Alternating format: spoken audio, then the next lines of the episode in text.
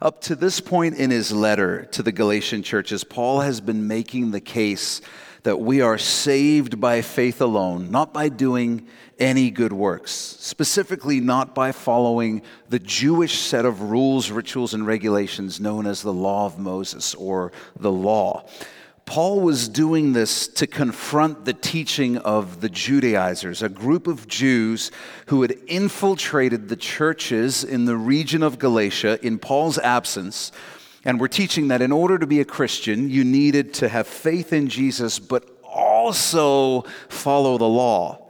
Paul has been arguing in a calculated manner so far in his letter. He's been laying out really an irrefutable, inarguable case that even built on Abraham and the Old Testament that the Judaizers were so fond of.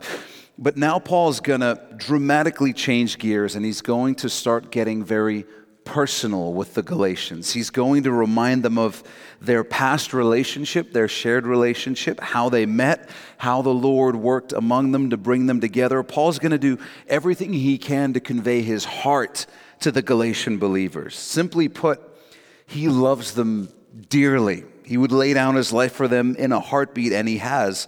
And he wants to make sure that that fact doesn't get lost in the tension of what's been a very confrontational letter thus far. Paul knew what real love was the only way that any of us can know what real love is, and that's by experiencing it for ourselves. And Paul had experienced the love of the Lord. He had been loved by the Lord Jesus, and so Paul understood what it meant to go live your life trying to show that same love to other people.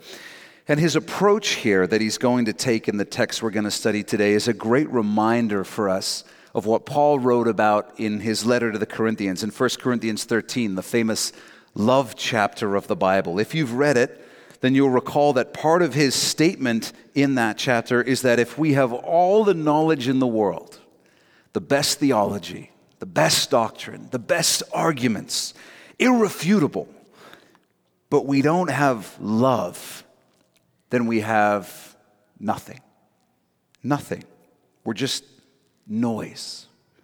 If Paul had ended this letter after laying out the perfect academic and theological arguments for salvation by faith, if he had ended this letter content that he had won the argument and put the Galatians in their place, it would have accomplished nothing. Everything in Paul's argument would still be true but it would have fallen on deaf ears because the old saying is true that most of the time people don't care how much you know until they know how much you care. And so Paul takes some time now to remind the Galatians how much he cares about them and how much they used to care for him. It's a tactic that I hope we've all experienced in our own lives. I mean, maybe you've been in this situation, or, or maybe you know of someone who has. You're in the middle of a heated argument or, or disagreement or conversation, if calling it that makes you feel better. You're going back and forth, point for point, blow for blow, and you're at that point where any trace of love or compassion has completely left the room. Again, this is an analogy for our online listeners, not for you guys. I know you've never been in this situation. And, and then one person says something along the lines of, Listen, listen, I love you. And I hate arguing like this. And I never want to do anything to hurt you. I'd never do that intentionally. I just want to fix this. And all of a sudden, you have that moment where the, where the anger and the bitterness just begins to evaporate as one person willingly humbles themselves. It's like the Holy Spirit gets invited back into the conversation. I don't know if you've had that moment you realize, oh, he wasn't actually participating up to this point, and we just invited him back in, and love begins to go to work on the issue, and everything changes. That's what Paul is doing here. Just as his readers were likely hardening their hearts against his argument thus far, he switches tactics and he reminds them that he's coming from a place of love and he's only concerned for their well being which is a good thing for us to remember in all of our heated conversations. Reminding the other party that you love them and you care about them in the middle of conflict goes a long way. Goes a long way. And it lowers that bitterness that just loves to naturally creep up in our flesh. Proverbs 15:1 puts it like this it's on your outlines. A soft answer turns away wrath, but a harsh word stirs up anger. That's a good word for parenting, for marriage, for work relationships, everything. A soft answer turns away wrath, but a harsh word stirs up anger. The Christian model for confrontation is the Christian model for everything. It's Jesus, who the Bible tells us came full of grace and truth. So love tells the truth, but love wraps the truth in grace. It's a great sandwich with truth in the middle. And that's what we're going to see Paul do in our study today. Let's jump in uh, Galatians chapter 4, verse 12. We read this Paul says, Brethren, I urge you to become like me, for I became like you. So when Paul says become like me, he's referring to the freedom that he enjoys as a follower of Jesus. And when he says, For I became like you, he's referring to the fact that he, a former super Jew, you might remember, he came and ministered to them in Galatia as though he were a Gentile. He didn't shun them because they weren't Jewish. He didn't demand kosher food or refuse to eat with them or anything like that. He says, I, I became like you. I operated in the freedom of Jesus so that I could come and minister to you. And so I'm urging you, become like me again, be free in Jesus. And he says, if, if I hadn't been doing that, I never would have been able to come and minister to you. You never would have even heard the gospel. And then he says, You've not injured me at all. What he's trying to convey is that he's not offended that they've started following someone else's teaching rather than his. He's not worried about his reputation or his ego. He's not holding a grudge or unforgiveness toward them. He's not taking it personally. His only concern is their well being and that they would place their faith in the truth rather than a lie that cannot save. And Paul showed his character in this area in his letter to the Philippians when he wrote that while he was aware that there were some in the region who were teaching the gospel from impure motives, he said, Listen, I just rejoice that there are people preaching the gospel. Even if their motives are wrong, as long as the gospel they're preaching is the true gospel, praise God for that. That's good news. So we can trust that Paul didn't have ulterior motives. He wasn't on an ego trip. He just wanted to make sure the truth was out there. And I think that if we're honest, our human nature also tells us we can trust Paul's motivations, not just because he's an apostle, but because if any of us were in that situation, I think our flesh would make us want to say to these Galatians, you know, I endured beatings so I could be with you. I preached the gospel and held Bible studies when I should have been in bed recovering. I've poured countless hours into you. I've answered all of your emails. I've given my heart and soul in ministry to you. And now you want to turn away and stab me in the back and start following the Judaizers? I'm done. Forget you guys. When we're all standing before Jesus, we'll find out who was right. Spoiler alert, it's me. I think that's what we would want to do. I mean, yeah, yeah, I know I would if I'm being honest, but that's not what we find Paul doing. We find him engaging with the Galatians, confronting the Galatians, doing everything he can to lovingly correct the Galatians. And that's not the easy way out. We know this. Confrontation is never the easy way out. It's just the opposite. It's the hard work of real love. The easy way out is saying quitting, is quitting and saying, man, forget you guys. I guess the Lord has spoken. The fact that you're turning away from the truth, well, the Lord is leading, so I'm not going to stand in the way of that. That's the easy way out. But make a note of this love is more concerned with what is right than who is right. Love is more concerned with what is right than who is right. Love is more concerned with what is right than who is right. And then in verse 13, he says, You know that because of physical infirmity, I preached the gospel to you at the first. And what historians tell us is being suggested is that when Paul first came to a Galatian city, it was likely not planned. It was out of necessity. He was on a journey to somewhere else in the region, and he had to divert to a Galatian city because he was having a medical issue that was getting so severe, they needed to treat it and get medical supplies and find a place for him to recuperate. They needed to find a city to treat Paul, and the closest one at that point in the journey was a Galatian city. Verse 15 is going to give us a strong clue that one of Paul's physical ailments, the main one, had something to do with his eyes. And historians say that whatever condition it was, it likely made both his eyes look like they had permanent pink eye. They would have been constantly oozing and running, and it would cause him to have to write with large letters because his vision was blurred and clouded, a fact that Paul is going to refer to in Galatians 6:11 later on. But here's what we should notice. God had a plan to use Paul's illness to spread the gospel. And Paul was always looking for an opportunity to spread the gospel. And so when you put those two forces together, some very effective ministry ended up taking place. And I'm challenged by Paul's attitude in Galatia, and I think you should be too, because when my life plans go awry, when I have to change course and divert to a place or situation that I had no intention of ever being in in my life, how do I react? Do I throw a, a pity party? Do I sulk? Do I become depressed? Do I accuse God of abandoning me?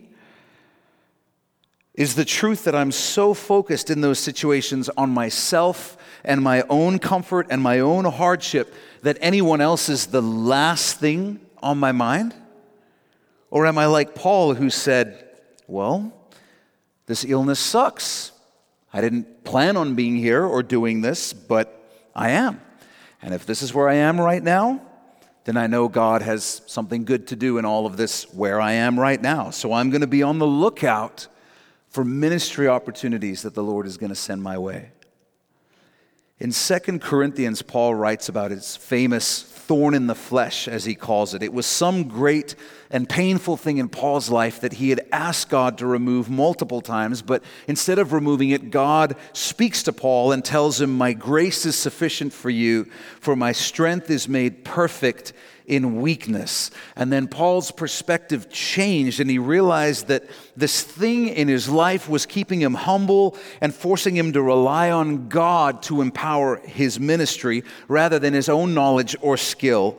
And the result was actually a more effective and more powerful ministry because the more you can rely on God, the more effective you're going to be.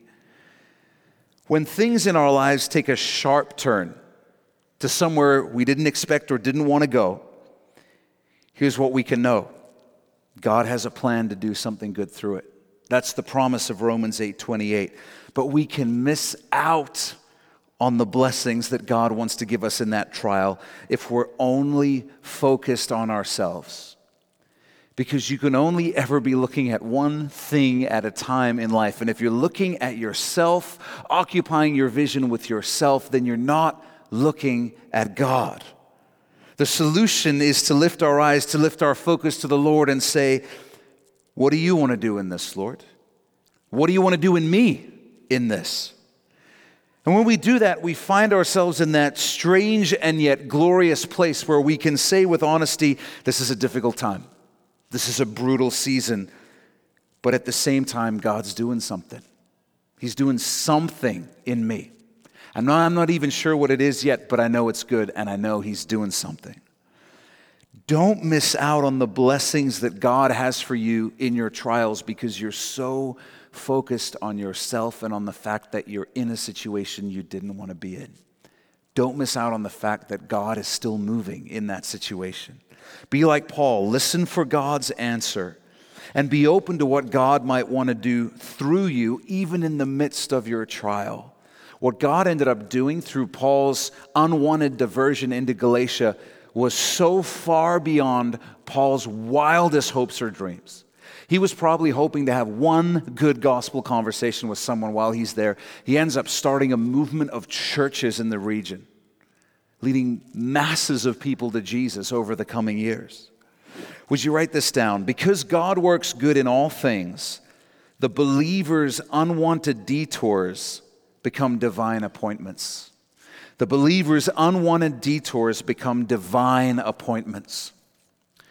And so I would just encourage you, honestly, heart to heart, if you're in a detour place in life right now, in any area of your life where things haven't gone according to plan, would you take some comfort in the fact that God has an appointment for you in that place? He has something He wants to do in you, through you, and for you in that place. Don't miss out on what the Lord wants to do because you're too busy focusing on the fact that you don't think you're supposed to be there. Don't miss out. Verse 14, he says, And my trial, which was in my flesh, you did not despise or reject, but you received me as an angel of God, even as Christ Jesus. When Paul showed up in Galatia, he was not pretty to look at. In fact, he was hard to look at. He bore the kinds of marks and scars and wounds on his body from beatings that would make someone want to look away. And then he had this eye issue, which would have made you go, Ugh. And Paul's issue had repulsive symptoms. And in most ancient cultures at this time, that sort of thing was considered an indication of some sort of divine judgment from the gods. This is why, at that one time, the disciples asked Jesus, you might remember, who sinned, this man or his parents, that he was born blind? Because it was held among the Jews and among many ancient cultures, if you had some sort of physical issue, it was God's judgment upon you. But these Galatians, they still listened to Paul's message. They still opened their hearts and ears to him. And as they heard him preach the gospel, they responded to the gospel and gave their lives to the Lord. And because they were so grateful for their salvation, they just loved on Paul and treated him with such great gratitude as though he was an angel sent from God or Jesus himself visiting with them. And I don't mean that in the idolatrous sense. They didn't worship Paul, they just showed Paul the same level of hospitality they would have shown an angel or Jesus because they understood that Paul was representing Jesus. Again, from a human perspective, Paul's incursion into Galatia seemed like it was entirely driven by circumstance and necessity and misfortune, but in reality, God had something great to do through all of that. Verse 15, he says, What then was the blessing that you enjoyed? He's saying, Remember how overjoyed you were to receive the gospel? What happened to that joy? For I bear you witness that if possible, you would have plucked out your own eyes and given them to me.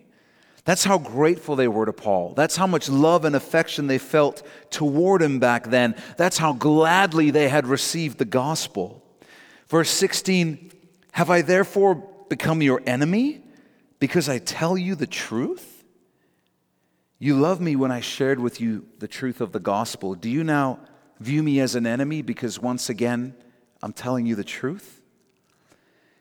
In the book of Proverbs, it tells us the truth. It's on your outline when it says, Faithful are the wounds of a friend, but the kisses of an enemy are deceitful. And so it's worth thinking about every now and then. Who in your life is allowed to tell you the truth? Who will you listen to? Whose words will you sincerely consider and give ear to, even when they're not what you want to hear? For far too many people, the answer is nobody. They have people they listen to because right now they agree with them. But if someone were to say, hey, you're completely off base on this one issue, is there anyone in your life who could tell you that and you would listen to them sincerely? That's an important, important question. We all need to have some of those people in our lives. We live in a culture that no longer understands that it's possible to love someone but disagree with some of their choices. Our culture increasingly believes that if you love someone, then you have to agree with all their decisions and approve of all their choices. But don't miss that Proverbs 27 6 clearly implies that a good friend may wound you. Did you catch that? That's clearly implied. They may wound you. Then it goes further and points out that not only may a good friend wound you, but those wounds would be faithful. In other words, they would hurt for a good reason. Because a true friend cares about what is best for you, not what is easiest for them. There's nothing easy about confrontation. It's much easier to be the friend who offers unconditional approval of every decision support of every choice they make. But when you know that that decision will lead to something bad, if you're a real friend, you're going to tell them, you're going to say something. You're not going to say, well, you know, let them drive off a cliff, but at least when they're in the hospital, they won't be mad at me. If you're a real friend, you're not going to let them drive off the cliff. And if you've ever been that kind of friend to someone, the kind who tells the truth, then you might have received a negative reaction and wanted to say what Paul says here in verse 16 Have I therefore become your enemy because I tell you the truth? Make a note of this.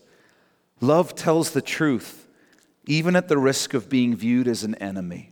Love tells the truth, even at the risk of being viewed as an enemy.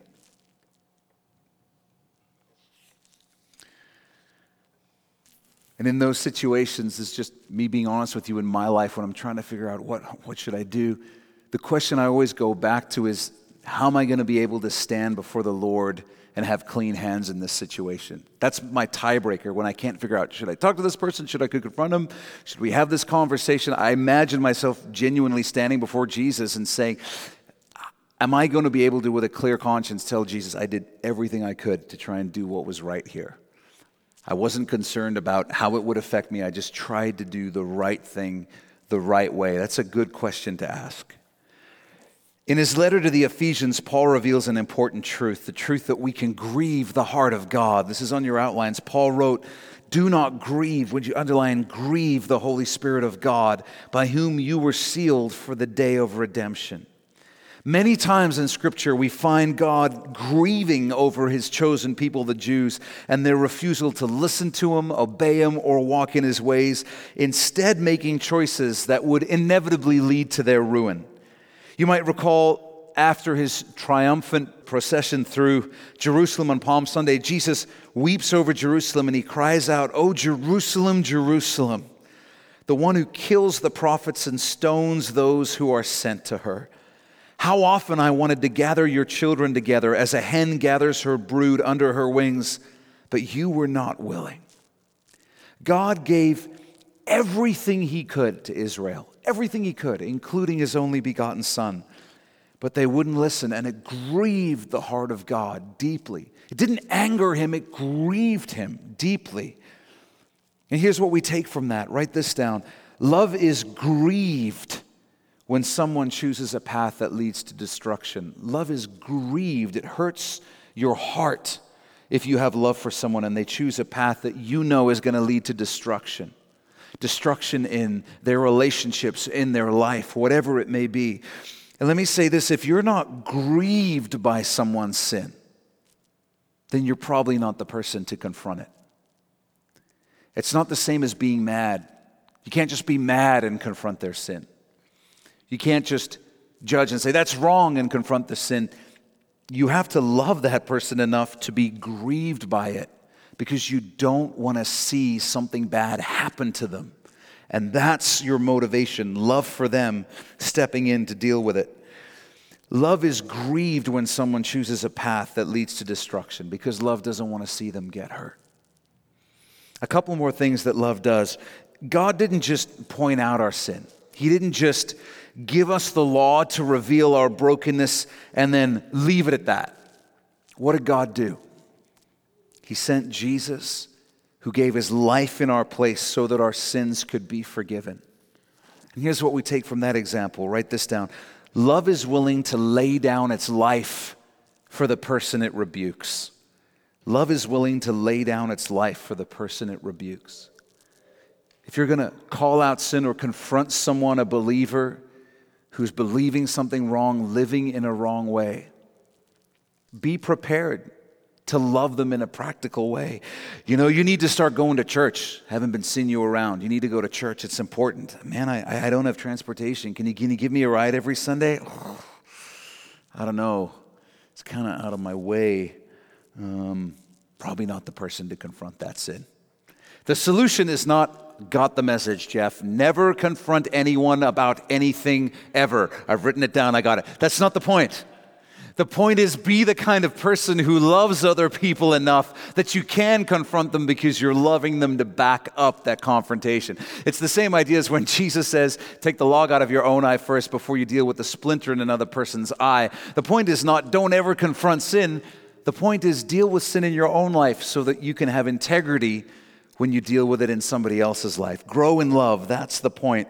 We cannot be willing to confront but unwilling to help. Yes, sin is still sin, whether you can help or not, but people are also people. And here's the truth if we're not willing to help, they're going to pick up on that and it's going to make it harder for them to receive that message. It's going to make it harder for them to receive it. In Hosea, we read this, it's on your outlines. O Israel, return to the Lord your God, for you have stumbled because of your iniquity. Take words with you and return to the Lord. Say to him, Take away all iniquity, and then underline, Receive us graciously, for we will offer the sacrifices of our lips. The implication being that if they would return to the Lord, he would obviously receive them graciously. So write this down as well. Love graciously welcomes repentance. Love graciously welcomes repentance. Love is ready to move on as soon as there's repentance. Love doesn't look back. Love doesn't treat the returning repentant sinner like a second class citizen. Love graciously welcomes repentance. That's the way the Lord has loved and loved throughout all of the scriptures. Then in verse 17, Paul says, They, the Judaizers, zealously court you, but for no good. Yes, they want to exclude you, that you may be zealous for them. Underline the word them. Paul says, The Judaizers are going after you guys hard. Man, they're trying to win you over, but not with good intentions. They want to exclude you from the freedom of the gospel the freedom of the gospel message that I preach to you. Why would they want to do that? Well, Paul's sharing some profound insight here. We've talked before about how the Judaizers were pushing their Jesus and the gospel. They were teaching you needed Jesus and the law in order to be truly saved. And the reason this kind of message works is because, as we've talked about throughout this series, there's something in each of us that is just drawn to the idea that we can be our own Savior through good works and being a good person, we can earn our way to heaven ourselves. And in addition to feeling elite, I think the reason that we're drawn to this message is because, for all intents and purposes, it allows us to continue being the God of our own life, doesn't it? I mean, if we don't really need Jesus to save us, then we can kind of stay on the throne of our own lives.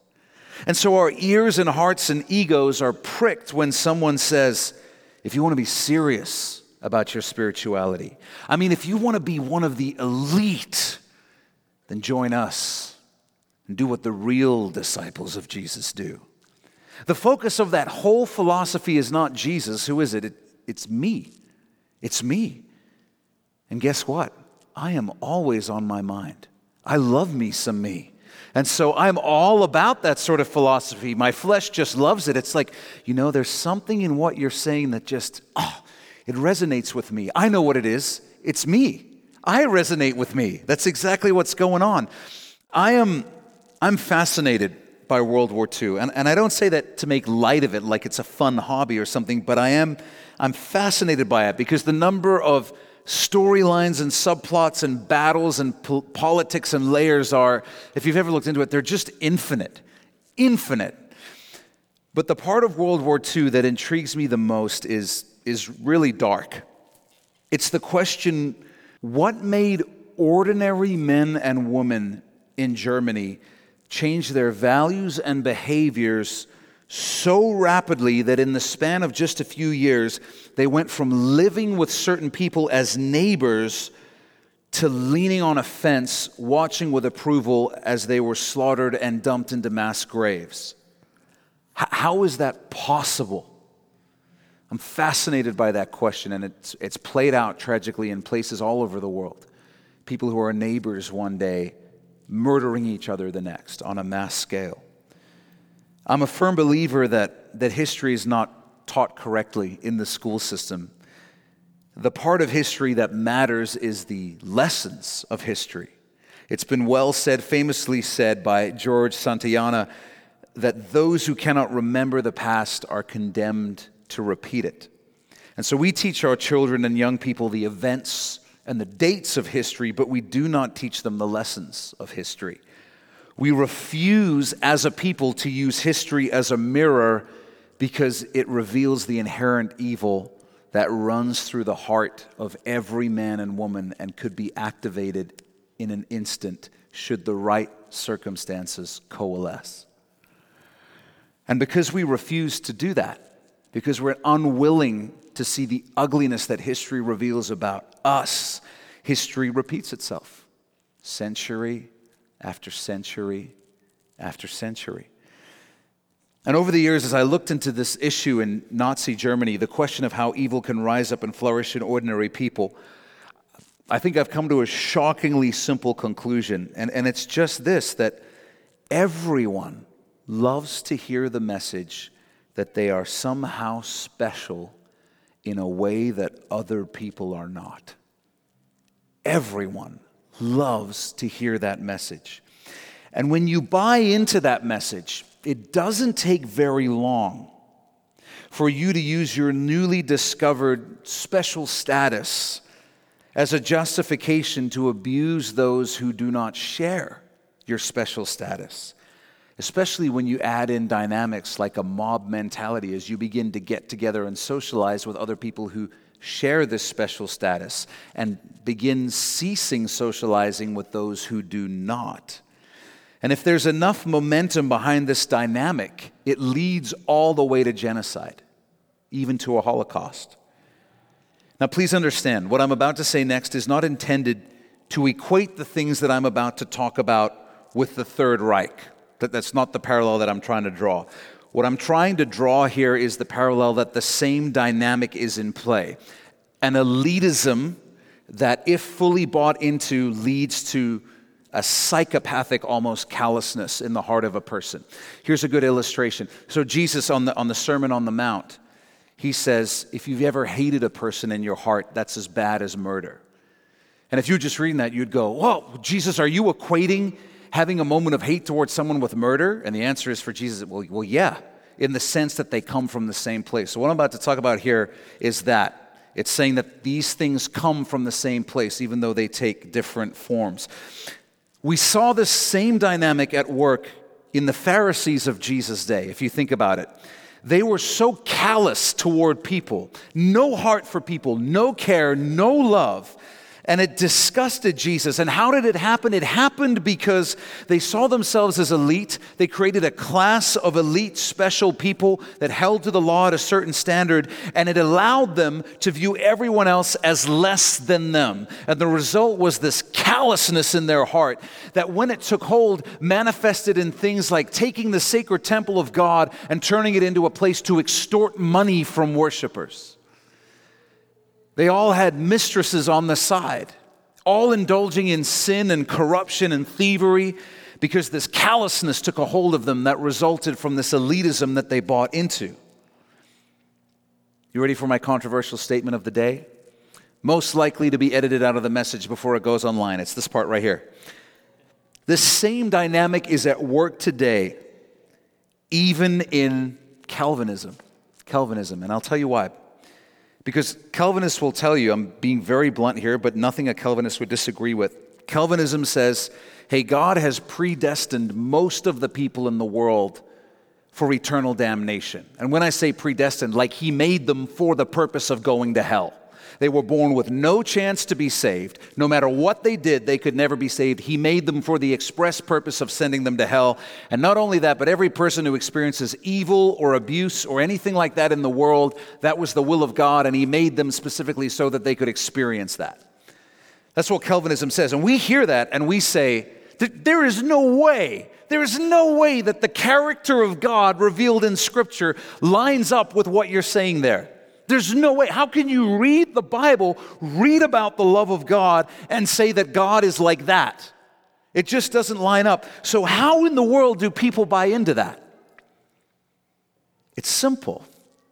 They believe they're part of the elect. They're part of the elect. And so, if you're part of this elect, special chosen group, if you're one of the ones that God chose to save, then awesome. And if you're not, then, well, it kind of sucks to be you you know, it is what it is. What can I do? I'm part of the special chosen group. Nothing I can do for you.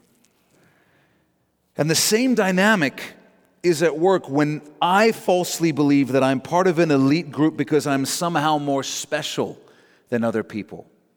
Why did God save me? Well, you know, I, I just try a little harder than most.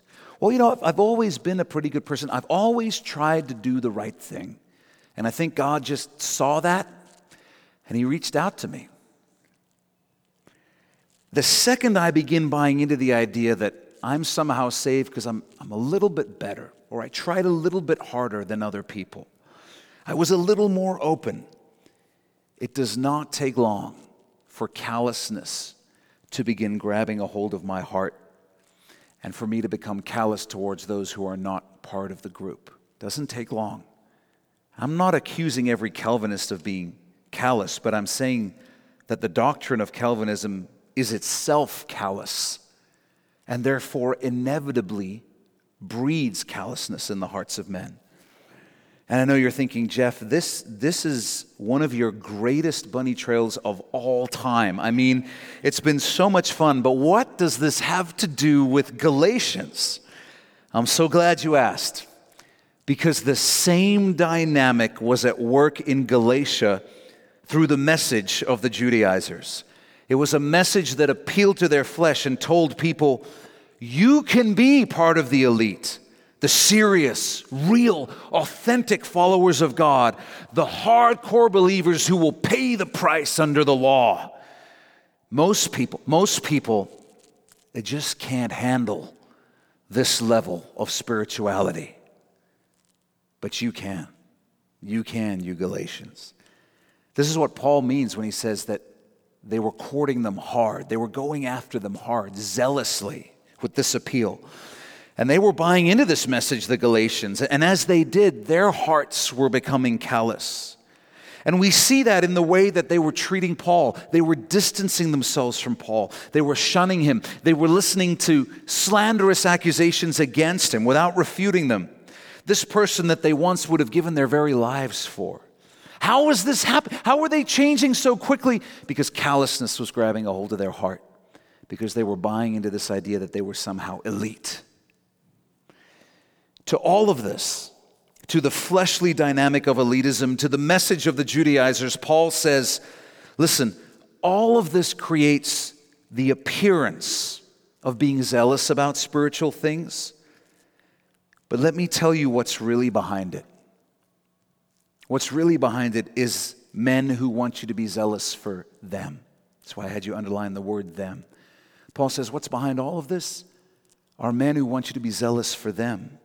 The Jesus and gospel is pushed by people who want to have power and control over other people. That's what Paul is telling us explicitly here, and I believe he's right. I also believe that men can lead these kinds of Jesus and movements without even realizing that they're being driven by their own pride and ego. In other words, I don't think that everyone who teaches a Jesus and gospel is, is scheming in a back room and trying to conjure up Satan in some black magic ceremony for guidance.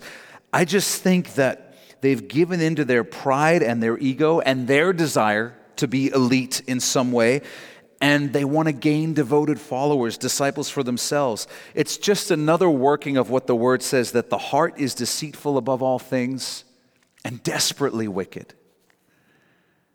Christian, please understand this. Our brother Paul is telling us that behind the Jesus and gospel is pride and ego, whether men realize it or not. So don't get caught up in it. Don't get caught up in it. It's Jesus, Jesus, and then some more Jesus. It's Jesus who saves, it's Jesus who sustains, and it's Jesus who will finish the work that he started in us. Nothing else is needed. Easiest recipe in the world, one ingredient Jesus, okay? So, would you make a note of this? The driving force behind the Jesus and gospel is man's pride and ego. It's man's pride and ego. We love the idea of being elite and we love gaining followers and disciples for ourselves. Verse 18 But it is good to be zealous in a good thing, always, and not only when I'm present with you. So he's saying zeal is a good thing when it's directed toward a good thing, but the law is not a good thing to be zealous for.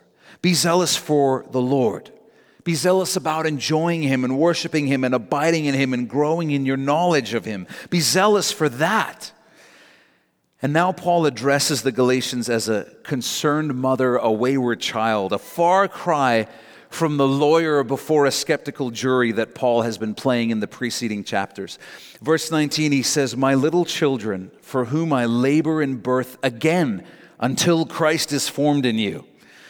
Here's what's going on the Galatians had received salvation, they had been born again, but by going back under the law, they were acting like they needed to be born again again. And for Paul, this was like asking him to give birth to them again which is why he says here, this is not natural. This is abnormal. This is not the way that it should be. You're already free in Jesus. There's nothing else you need to do. But he also adds, I'm not giving up on you until Christ is formed in you. I'm not going to quit on you until you begin to get it and begin to actually live in the new life that Jesus has given you. He says, unlike the Judaizers, I don't want you to be dependent on me. I want you to be dependent on Jesus. Just as a mother in childbirth can't rest for a moment until the child is born, Paul was not going to stop or quit on the Galatians till they reached a healthy and stable place of faith. Last fill in, write this down. Love doesn't give up easily. Love doesn't give up easily. If someone you know and care about is walking in rebellion right now or walking away from the Lord, don't give up.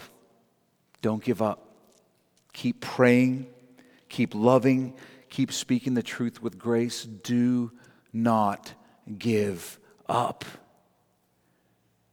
And then in verse 20, Paul says, I'd like to be present with you now and to change my tone, for I have doubts about you.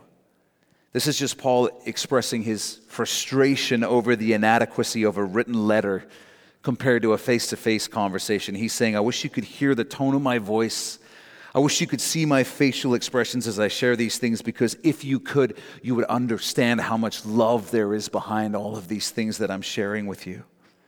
He didn't want them to just hear the criticisms of this letter. He wanted them to understand his affection for them because, for reasons we don't know, Paul wasn't able to visit with them at this time. And when he says, I have doubts about you, the original language tells us that he's really saying there, he's saying, I'm, I'm perplexed, guys. I'm at my wits' end. I don't understand how you could receive the gospel so enthusiastically and then walk away from it so easily. And I take heart from that because even the Apostle Paul experienced that kind of discouragement. Maybe you've seen someone in your life come to know the Lord or, or move in that direction very aggressively, and then just all of a sudden they, they give up and reverse course. You're thinking, man, what did I do, what did I do wrong?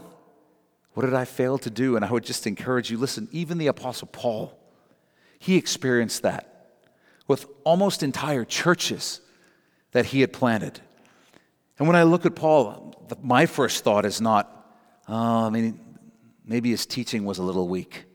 It's not what I'm thinking. I don't think it was in any way. It's just that this is what people sometimes do, and what we need to do in these situations is not give up on them.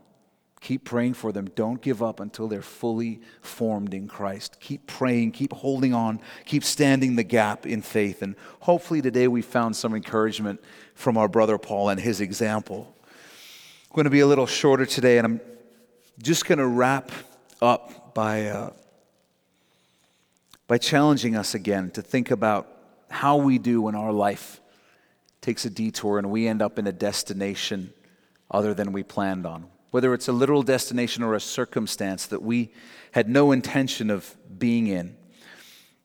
How do we look at that? Do we become so inwardly focused that we miss out on the blessings of God? We miss out on what He wants to do in that situation? Or do we say, okay, this was not the plan, but if I'm here, then God is here too. And He's always doing good, which means He's got something to do here in me, through me, for me. God's got good that He wants to do. So, Lord, what do you want to do? Which way do we respond right now? If, if you're in a place you didn't plan on being in, how are you responding right now? And we need to receive the grace of God. We need to receive the grace of God in that circumstance. When Paul was in anguish and praying about this thorn in the flesh, God's response to him was, My grace is sufficient for you. In other words, saying Paul, this circumstance isn't going to change right now, but I do have grace for you. And in that was the Lord saying to Paul, So receive my grace, and you'll find that you have all that you need. So if that's you today, you're in a situation and God hasn't answered your prayer yet with a yes. Pray for his grace. Receive it by faith and thank him that it's enough for whatever you're going through, whatever you're facing right now. Let's pray together. Father, thank you so much that you never leave us under equipped or ill equipped, but you make available to us everything we need for every circumstance of life if we will receive it. Just as, Lord, your work on the cross paid for every sin so that we could have forgiveness if we would choose to receive it. Lord, you have grace available for us, more than enough, all that we need. So, Father, if, if we're in a place that we didn't plan on being in, a situation, a circumstance we didn't desire to be in, Father, would you help us right now to take our eyes off of ourselves and to lift our gaze to you and to instead begin to say, Lord, what do you want to do here? We know enough about you to know that it's good because you're only ever good. Only ever good. And so we know you want to do good. So help us to walk in agreement with you on that. To be open to hear what you want to do in us, through us, and for us where we are right now. Father, help us to receive your grace, to take it in. In Jesus' name, even right now, Lord. We just receive your grace. We thank you for it. We thank you that it is enough for every situation and every circumstance, Lord. We thank you for fresh grace this evening. And then, Lord, we ask you for your heart, which we see in our brother Paul, for the lost and for those who are walking in rebellion against you right now. We don't see any trace of an attitude of good riddance in Paul. We just see your heart, the same heart that wept over those who would not turn to you, that is grieved by those who choose the path of destruction rather than the path that leads to life.